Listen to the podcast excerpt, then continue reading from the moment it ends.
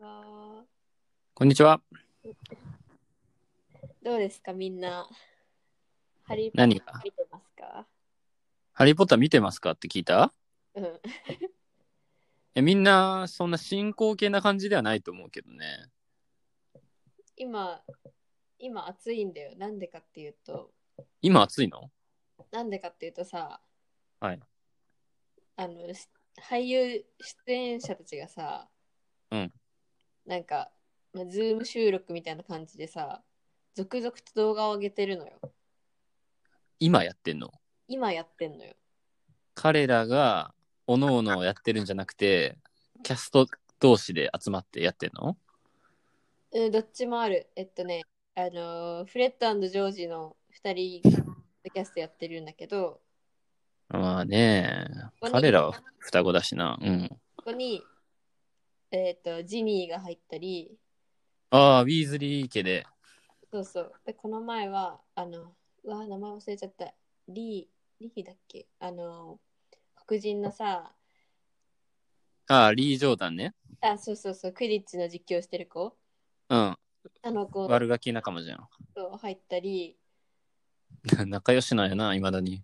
こう最近誰だっけ忘れちゃった。とか、マルフォイの親子とか、ええ二人だけね。とか、あと、今見てたのは、あの今見てたのか。うん。見てたのは、パーシー役の、うん。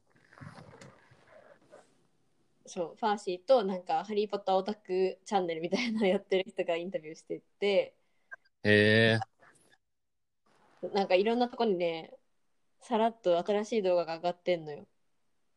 それをちゃんとアンテナ張ってるのもすごいけど。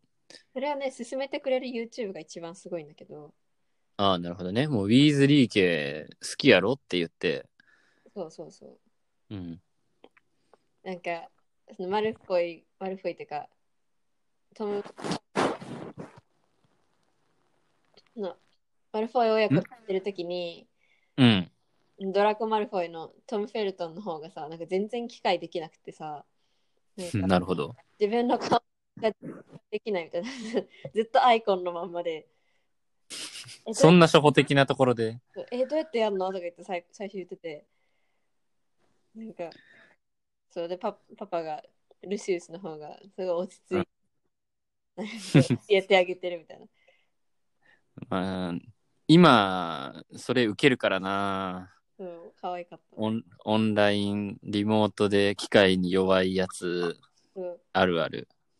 であのルシウスがさルシウスが、の方がなんか娘が TikTok やっててみたいな話を確かしててそれほんまの娘ってことやんな。うんそうそうそうそしたらなんうか、ん。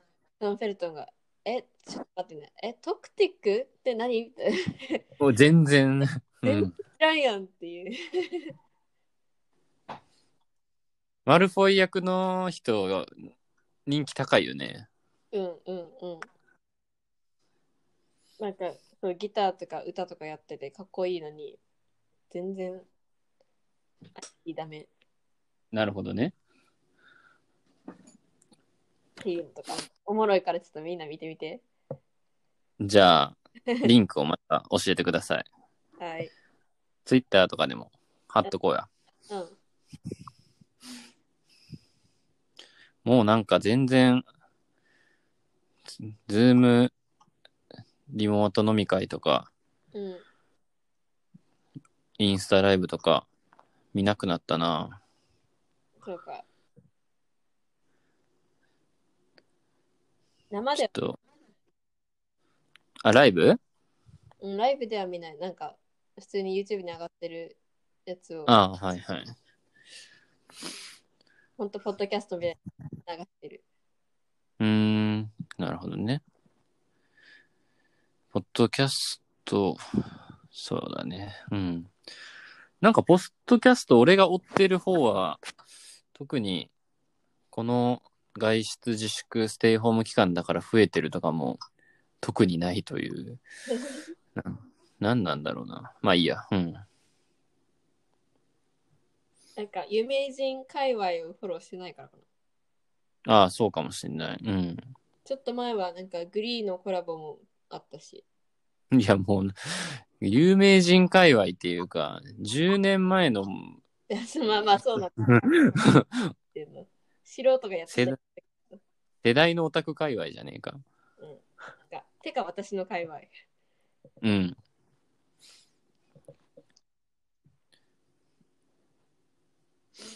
っ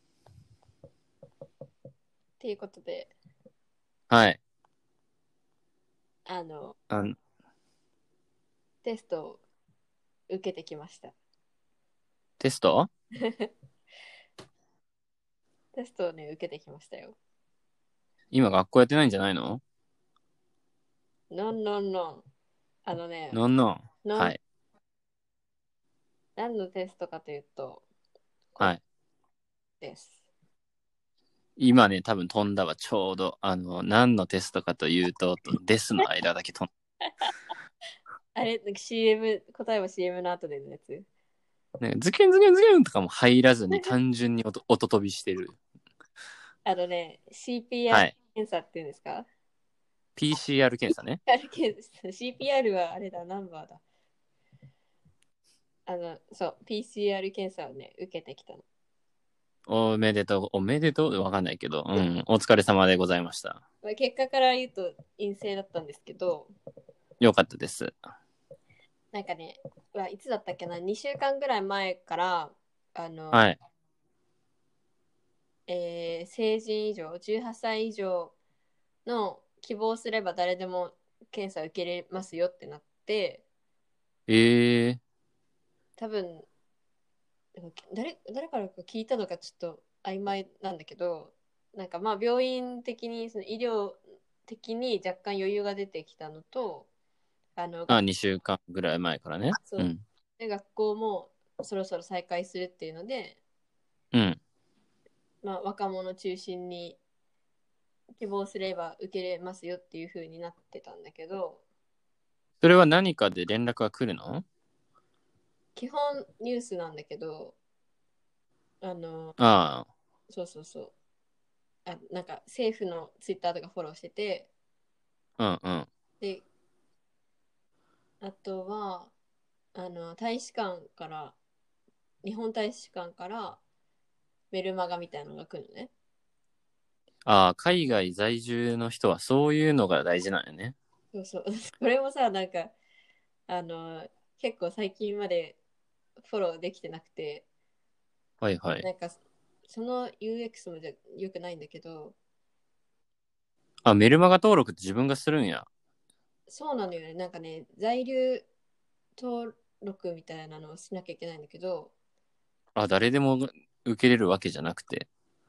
えっと、えーそのメルマガ、大使館のメルマガは、なんか、大使館に私はなんかヨーロッパにいますみたいな、デンマークにいますみたいな届け出をして、なんか登録してみたいなのしたらメルマガが届くようになるんだけど、うーん、めんどくさいな。うん。私はそれ、住民登録と一緒だと思ってて、その市役所でやる手続きと、はいはい。提出してると思ってたら、なんか別で、大使館は大使館になんか届け出をしなきゃいけなかったみたいで、お役所仕事ですね。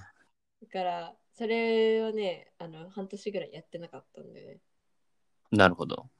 まあ、言っちゃえばルール違反なんだけど、あ、しないといけないみたいな感じなの一応なんか、な何旅行なんちゃら法とか、なんかそこら辺に書いてあるようなやつなんだよね。ちゃんと登録してくださいねっていう。そうそうそうそう。けどね、あんまそこら辺、例えば留学した人のブログとか読んでもなくて、あ全あ。然盲点だった。てか言われないと気づかないっていうか。でもそれめっちゃ大事だよねう。んその、大使館からリアルタイムに情報が届くわけでしょ私は大使館のホームページを何回も見に行ってなんかメールマガ他の人がなんていうのツイッターで見てる人たちがメールマガもらってたりするから私もそれもらいたいと思って探してたりしたんだけどでメールマガメールマガ単体での登録じゃなくてその在留登録をしてからなんかそれに伴ってもらえるメールだったからええ何のためなんやろな、それ。まあいいけなどか。うなんか。取り付けなくて。うん。そうまあまあまあそれでもらえるようになったんだけど、はい。そのメールは、例えば、なんか、毎週とか週何回か首相が会見するのね。うんうん。で、その終わった後に、あの、フレリフレデリクセン首相の会見の内容は以下です、みたいな。その要約が送あられ、あて、だからめっちゃ大事なのよ。素晴らしい仕事っぷり。そうそうそう。で、まあ同じ内容は Facebook のその大使館アカウントにも上がってるから、まあそれはフォローしてたんだけど、なるほど、なるほど。で、知ったわけ。えっ、と、PCR 検査も受ける外国人でも受けれますよ、みたいな。デンマークに住所がある、だから観光ビザじゃなくて、長期ああ、はいはでい。滞在してる、えー最初は18から25だったけど、まあすぐ政治全体になって、なるほど。そう受けれますよってなってたから、まだこっちで病院とか行ったことなかったし、ちょっと興味うん。うんで、と学校、学校。まあ、始まる前に言っとくのを強くおすすめしますみたいな感じで言われてたから、なるほど。友達と行ってきた。なるほど。街中の病院ですかそうね、そうね、なんか、あの、まあ、各地に病院っていうか、かかかりつけ医みたいなのはあるんだけど、うん。これでこうオープンになってるその検査場所はなんてちょちょっと中心都市じゃないけど、うんまあ、その地方の中の中核都市みたいなうんうんうとこん。ろさすがにね。うやんっ。てて、あのーなんかそれ用のホームページがあるんだけどコロナプルーバー .dk っていううんうん。で、そこにあのログインしたら自分の現在地とか入れたらマップに検査場所がバーって出てきたりしてなるほど。で選んで時間選んでで予約するスムーズですね。のそうそうそそれ完全予約制でってことだよね。だからう、う、ん、予約して、もうその時間めがけて行くみたいな。そいいななんか混んだりとかっていうわけではない。ううう私らが行った時は全く人いなくて、ええでえっとねそのまず予約するときに時間も予約するんだけどなんか5分刻みとかであのね12時50分12時55分1時みたいなはいはいはい。でその5分の枠に月1人なんだよはいはいはい。だから私と友達は5分違いで隣同士の予約をしたんだけどなるほどね。うん。だけど言うて実際行ったら、まあ、病院でもなくてテントみたいなのが並んでるああ、そういう感じなんだ。あだのーったテンポラリーな感じの施。設のなんか駐車場みたいなとこにはいはいは白い。いテントバーって並んでて、あので行って保険証みたいなイエローカードって言うんだけどイエローカードにバーコードついてるからそれピッてして名前言って口開けてってゴシゴシってされて終わりだった。一だ瞬か。らもうほんと1分とかそんな感じ。予約、時間も予約してるし、それめがけて行ってるし、こう、検査自体も口開けて喉ゴシゴシされて終わり。そう一瞬だな。まあ、私うちら10分ぐらい早めに着いたんだけど、うん。全然いいよっつってああ、混んでないし、みたいな。うん。デンマークって、その保険証が、あの、国民 ID みたいになってるんだっけそうねそうねなんかべ、全然、萌えの話と別で、あの、ワイヤードとかじゃない、そういうデジタルガバメントとかの本とか読んでたら、うんそのデンマークのデジタルガバメントの優れてる根幹にあるのがその保険証みたいな。うんうんだから国民というよりは住住人というかってことだね。ううんん。それをもとに認識して、予約もしてってことなんだね。そうそれが CPR ナンバーって言うんだけどだからちょっと間違えたんだけどささっき なるほど。 CPR ナンバーが、まあ、マイナンバーみたいな感じでうん。まあいろいろ登録するときとかなんか電話で問い合わせるときとかに言ったりするんだけどはいはい。でプラ国民識別番号って書いてあそうる。はいはいはい。スのなんかオンラインバージョンみたいなのがあって、うん NEMID って言うんだけど MID。 NEMID はその LINE で例えばこの検査の予約をするとかうん。なんかあのー自治体からの手紙を見るとかうん。オンラインポストみたいなのがあるからはえっとイコカスイカみたいなやつの残高確認したりそういうののいろんなログインに使う NEMID っていうなるほどなるほど。そうだからまあそれ2つが多分一番大事なナンバー的な ID なるほど。あ、本当だ。ネム ID。2010年から開始したデンマークの国民番号を持つ15歳以上の国民が使用するインターネットの ID 制度。そうそうそうそう CPR 番号を持つ国民が利用する ID。なるほど、なるほど。だからすごく便利ですね。なんか。 B はそのコロナプルーバー .dk に NMID でログインしてで結果見るのはなんかあの結果はここからみたいなリンクを押したらなんだっけなんて読むんだろうサンサンヘルみたいななん英語で言ったらヘルス .dk みたいなのがうん、でそっちが結果を見る方のサイトみたいなんだけどうこん。こでまた NMID でログインしたら、また自分のアカウントが、アカウントっていうか自分のページみたいなのが出てきて、結果が見れる。素晴らしすぎ。こっちはマスク2枚が届かないんですけど。もう、 もう、同情する。知らんがなって感じやな。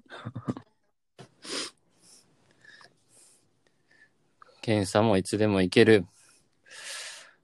1分で終わる。予約は全部ネットでできる。結果もネットで見れる。うん。なんか、美しいわ。マジスムーズすぎてびっくりした。素晴らしいです。しかもなんか今ちょうど気候もいい時期じゃん。そなんかきちょうど気持ちよくお出かけし、久しぶりにね、う。なんかう。もうなんか外は歩いていいんですか外はね、ずっと歩いていいんだよ。スーパーとか行ったりとかはもちろんしてるという。でも、あの、飲食店とかが開き始めたから、結構ああ、なるほどにね。ぎわってきて、なるほてど。天気もいいからね、緩んでんなーって感じだけど、うん。でビボーっていうとこに行ったんだよ。ビボーは、まあ、オーフスから1時間ぐらいかな。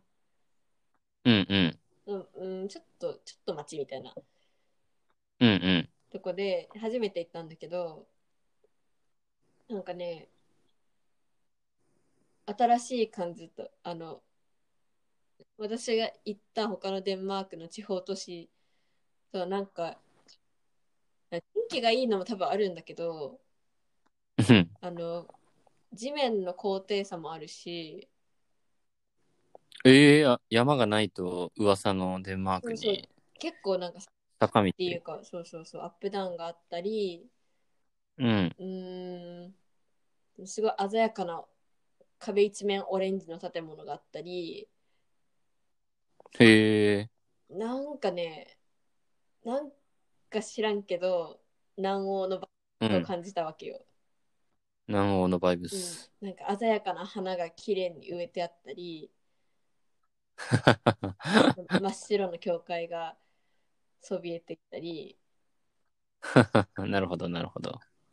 あんま言葉で言えないけど、文化圏としてちょっと違うっていうことなんで すね。 なんかデンマークよりちょっと陽気じゃないみたいな。その辺はちょっと調査が必要やな。うんそれもね、なんか病院、病院というか検査場所が若干中心地から離れてて、歩いて30うん、分ぐらいだったんだけど、うん、そのその道道中がそんな感じだったのよその中心地はまあ普通のヨーロッパの、ま、なんか駅前みたいな感じだったんだけどうん、うん。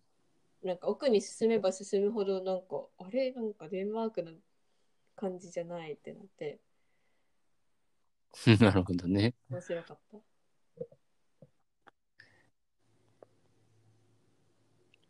そうか。なるほど。国境もなんか開くって書いてますね、ニュース見てたら。そうねドイツとノルウェーとと、アイスランドって書いあてある。うんうんうんスウェーデンはお前はダメだと。と方向性の違いでちょっと、うん、解散してますね。今、その、 数字だけ見てるけど、ダメダメじゃねえかってなってる。 あデンマークもだいぶ減ってはきてると思うけど、今、うーん、1日40とか30、そんな感じだね。うん。今見てるけどまあ、、人口き今日人、口500何何十万人とかそのレベルだからね。うん、まあまあまあ。死亡者数はトータルで570人ぐらい。感染者が、そのものが1万1000人ぐらい。なるほど。日本よりちょっと少ないっていう感じだね。だから別になんかよくやってるわけではないと思うけど、まあやっぱりニュースというかまあ数字見てたらう、んもうアジア人には、こう、もう免疫があるとしか考えられないぐらいの差にはなってる感じはするからな。まあ、ヨーロッパとアジアでは、人が違うかウイルスが違うかぐらいじゃないと、ちょっと説明しきれないぐらいの感染者数の差にはなってる気がします。でも学校始まるんだけどさ、なんか、うん。 とりあえずひ人とは1メートル開けないといけないらしくて、なんか、聞いてる距離とは違うけど、まあ、あれうん、その前まで2メートルじゃなかったと思ったけど、ね、うん。あ、1メなんか1メートルとかうんあの気づかぬうちに50メートル、50センチぐらいになってそうじゃん。まあ2メートルの距離保つのって結構実際むずいから2な。メートルって言われて、初めてなんか1メートルぐらいに保てるような気がするんだけど。そう、平均2メートルで保とうとして移動すると1メートルぐらいそうそうから2メートルの範囲内っていう感じだね。そう。まあ、それが1メートルになって、なんかトイレ、トイレ、風呂掃除1日2回で、自分の部屋も毎日掃除で、なんかうんうん。 3食同じグループで食べて、うん、食堂は一方通行でみたいな。まあとにかく不特定な接触を防ぐようなルールになってると。もう、えー、どうなるんだろうって感じ。そうだね。うんまだ日本とかも再開の見込みは学校とかは、まあ6月からって言ってるけど、全然正直ないと思うから方法としては。また教えてください。はい。なんかあるかなデジタルガバメントの素晴らしさを実感してますね。ああともう一個 NMID で面白いのは、うん。 MID は、その、まあ、MID のなナンバー10桁ぐらいうのん。と、パスワード4桁があって、うん。そうん。れの後に2段階認証があるのね。うんで、うんと、NMID 作った時にもらう、なんか、二段階認証数字一覧みたいなのがああって、は例えば、その、その画面に1234って出るとするじゃん。自はい分のその持ってるカードにの1234の横に書いてある数字を入れなきゃいけないのね。それはなんかカードみたいなんでもらうそのうそうそう。ななんか普通は普通のなんかアカウントだったら例えばメッセージで来てその番号入れるとかあー普通のメールと別にパスワードをつ書いたメールが来ますみたいな感じ。そうそうそうだから SMS でな、番号6桁来たりとかするよそれね。のなんか紙バージョンなんだよね紙なんだ、それそうは。そうそこだけアナログなんだけどでもそれもあのそれ用のアプリがあって NEMID のはい。アプリを入れといたらその場であのアンロックっていうか横にピュッてスワイプしたら番号とか入れずにできるアプリさえ入れとけばいいのア。プリと例えばパソコン同時に開いといてああ、なるほどね。その二段階認証画面になった時にそのアプリに入ってみたいな。そうそうそしたらなんか今2段階認証求められてますみたいなのが出てああ、はいはいはい。あるよね。うかん。らもうログインできるからなるほど。それも簡単確かに。なんかすごくないんあなんていうのその国民ナンバー用のアプリがあるっていう感じなんかちゃんと準備してるっていうのが素晴らしいね。番号だけ作って運用の仕組みがポンコツっていうのが一番意味ないからだ。今さ、10万円の給付金の話があってさ、あの、マイナンバーカードを持ってる人は、ウェブから申し込みできますよ。持ってない人は、郵送での申請になりますよ、みたいな感じなんですよ。で、まずマイナンバーカードそのものを持ってる国民が十何パーセントとかしか確かいなくて、で、まあカード番号はみんな持ってるんだけど、で、ただそのウェブで申請するよりも郵送で申請した方が手続きが早いっていう噂をかけ、なんかみんな聞いて郵送してるらしいんですよ。なんかもうシステムのバグでしかないっていう感じなんですよね。終わりじゃんうん、なんか、郵送とかしょうもないけど、何が大変って、その、役所の人たちが大変だと思うんで、ほんと楽してほしいなって思うわ。しかもこれなんか、ツイッターかどっかで見たんだけどさ、その、申請書に受け取ります。受け取りたいです。受け取りあ、あったあった。たくしうん、紙見たよ、それ。て、なんか受け取りませんにたまにチェックしてる人がいて、でもああ本当に受け取りませんか間違いじゃないですかっていうのを確認しなきゃいけないみたいな。なるでほど。、大抵は間違いだから欲しいですって言われて、なんか修正しないといけないみたいなのを見たんだよね。ああ、あの欄、だって、いらない人って、出さんからな。だよね。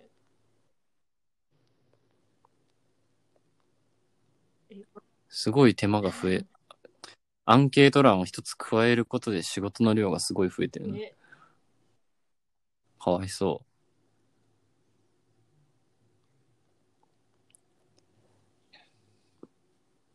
なんか、どう、えー どう、どうすればいいんですかね、そういうのは。デンマークのそのままシステム売ってもらったらいいのに。なんかほんとデンマークのそうデジタルガバナンスのなんか部署の人がすごいよくあのワイヤードのワイヤードじゃないそのわブラックスワンっていう編集の若林めぐみさんとのインタビューとかでよく出てたりとか最近その日本語圏でもその人の文章を読む機会が結構増えててで若林さんが作ったデジタルガバ次世代ガバメントっていう本は結構若い官僚とか行政の人とかも読んで読んでてすごい影響を与えてるっていう話は聞いてはいるんですけどね。うんまあまあまあまあまあ。まあ、今がダメだっていうのは、あの、すごい認識が。その、ユーザーだけじゃなくて、あの、作り手の人ににもあるし、まあ変わって、変えていかないとな、このタイミングでっていう雰囲気自体は感じるんですけどね。もうだってそれは10万円とマスクで、もうはっきりと実感みんなしたと思うしね。マスク、まだ来ねえし、いらんし。そんな時間かけてよよっこらやっこら来たマスクどうしたらいいまあ、やっぱ一回ね、なんか、あのー思ったよりでかかったっていう YouTuber のやつちょっとやりたいけど、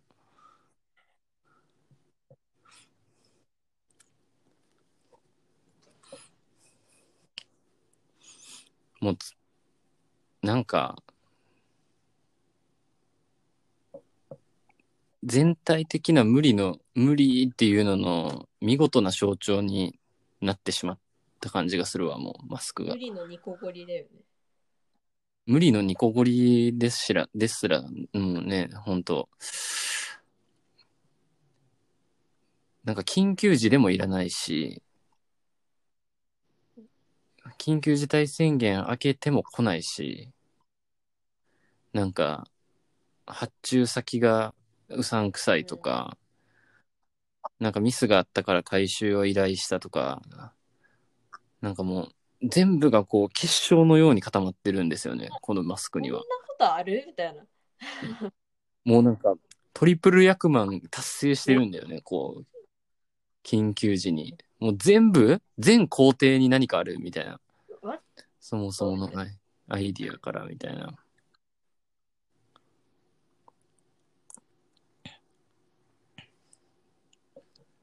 ひどいよね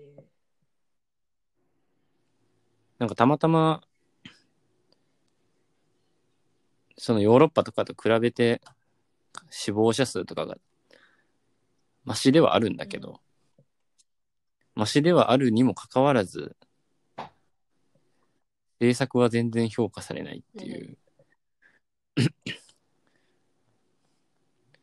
っていうのがもうなんか、もうどうにでもなあれって感じで、仕事しようっても仕事したくないけど、仕事しないと、仕事して飲食店にもお金を落とさないと、経済で人が死ぬっていう、しらけた雰囲気に、い一発のサラリーマンである私はなってるので、もう、デンマークの話を聞いてみたかったというお話でした。経済もだしさ学生もさなんかここで学費無料だったらまあ一旦今やめといて来年始めようかなとかさうん。なんかいろいろ選択肢があるんだろうなってうん。なんか学費払えないからもうやめるかどうかすごい迷ってますみたいなさ、うんうん、がういるん。じゃん日本でうん。だからいいなって思っちゃうな。まあ、それに関しては、国とかっていうよりは、大学が悪いんですけどね。まあまあ学費が高すぎるのは、大学、根本的には大学が悪いと思ってるんで。うんでも、新刊とかで、おバカなことをしししながらガイダンスを受けてみたいなのがもう何もなくリモートでガイダンスだけしてるわけだもんな。ちょっと気持ちは保てないだろうなっていう感じはする。かわいそう。それをなんか多分うーんギャップイヤー取るのが例えばさもっと普通だったらさなんかそうだねじゃあ今年やめとこうかなってもうちょっと気楽にななんかできたりしそうだなって思う、結構美大とかは本当に現場あってが大前提だからガチで戦ってる感じはこうチラチラ見受けたりするけそどれね。無理して1年なんかリモートうん。変な授業を受けるよりうん。改めてなんか通えるようになってからあ行った方がなんかねほんとそう思います。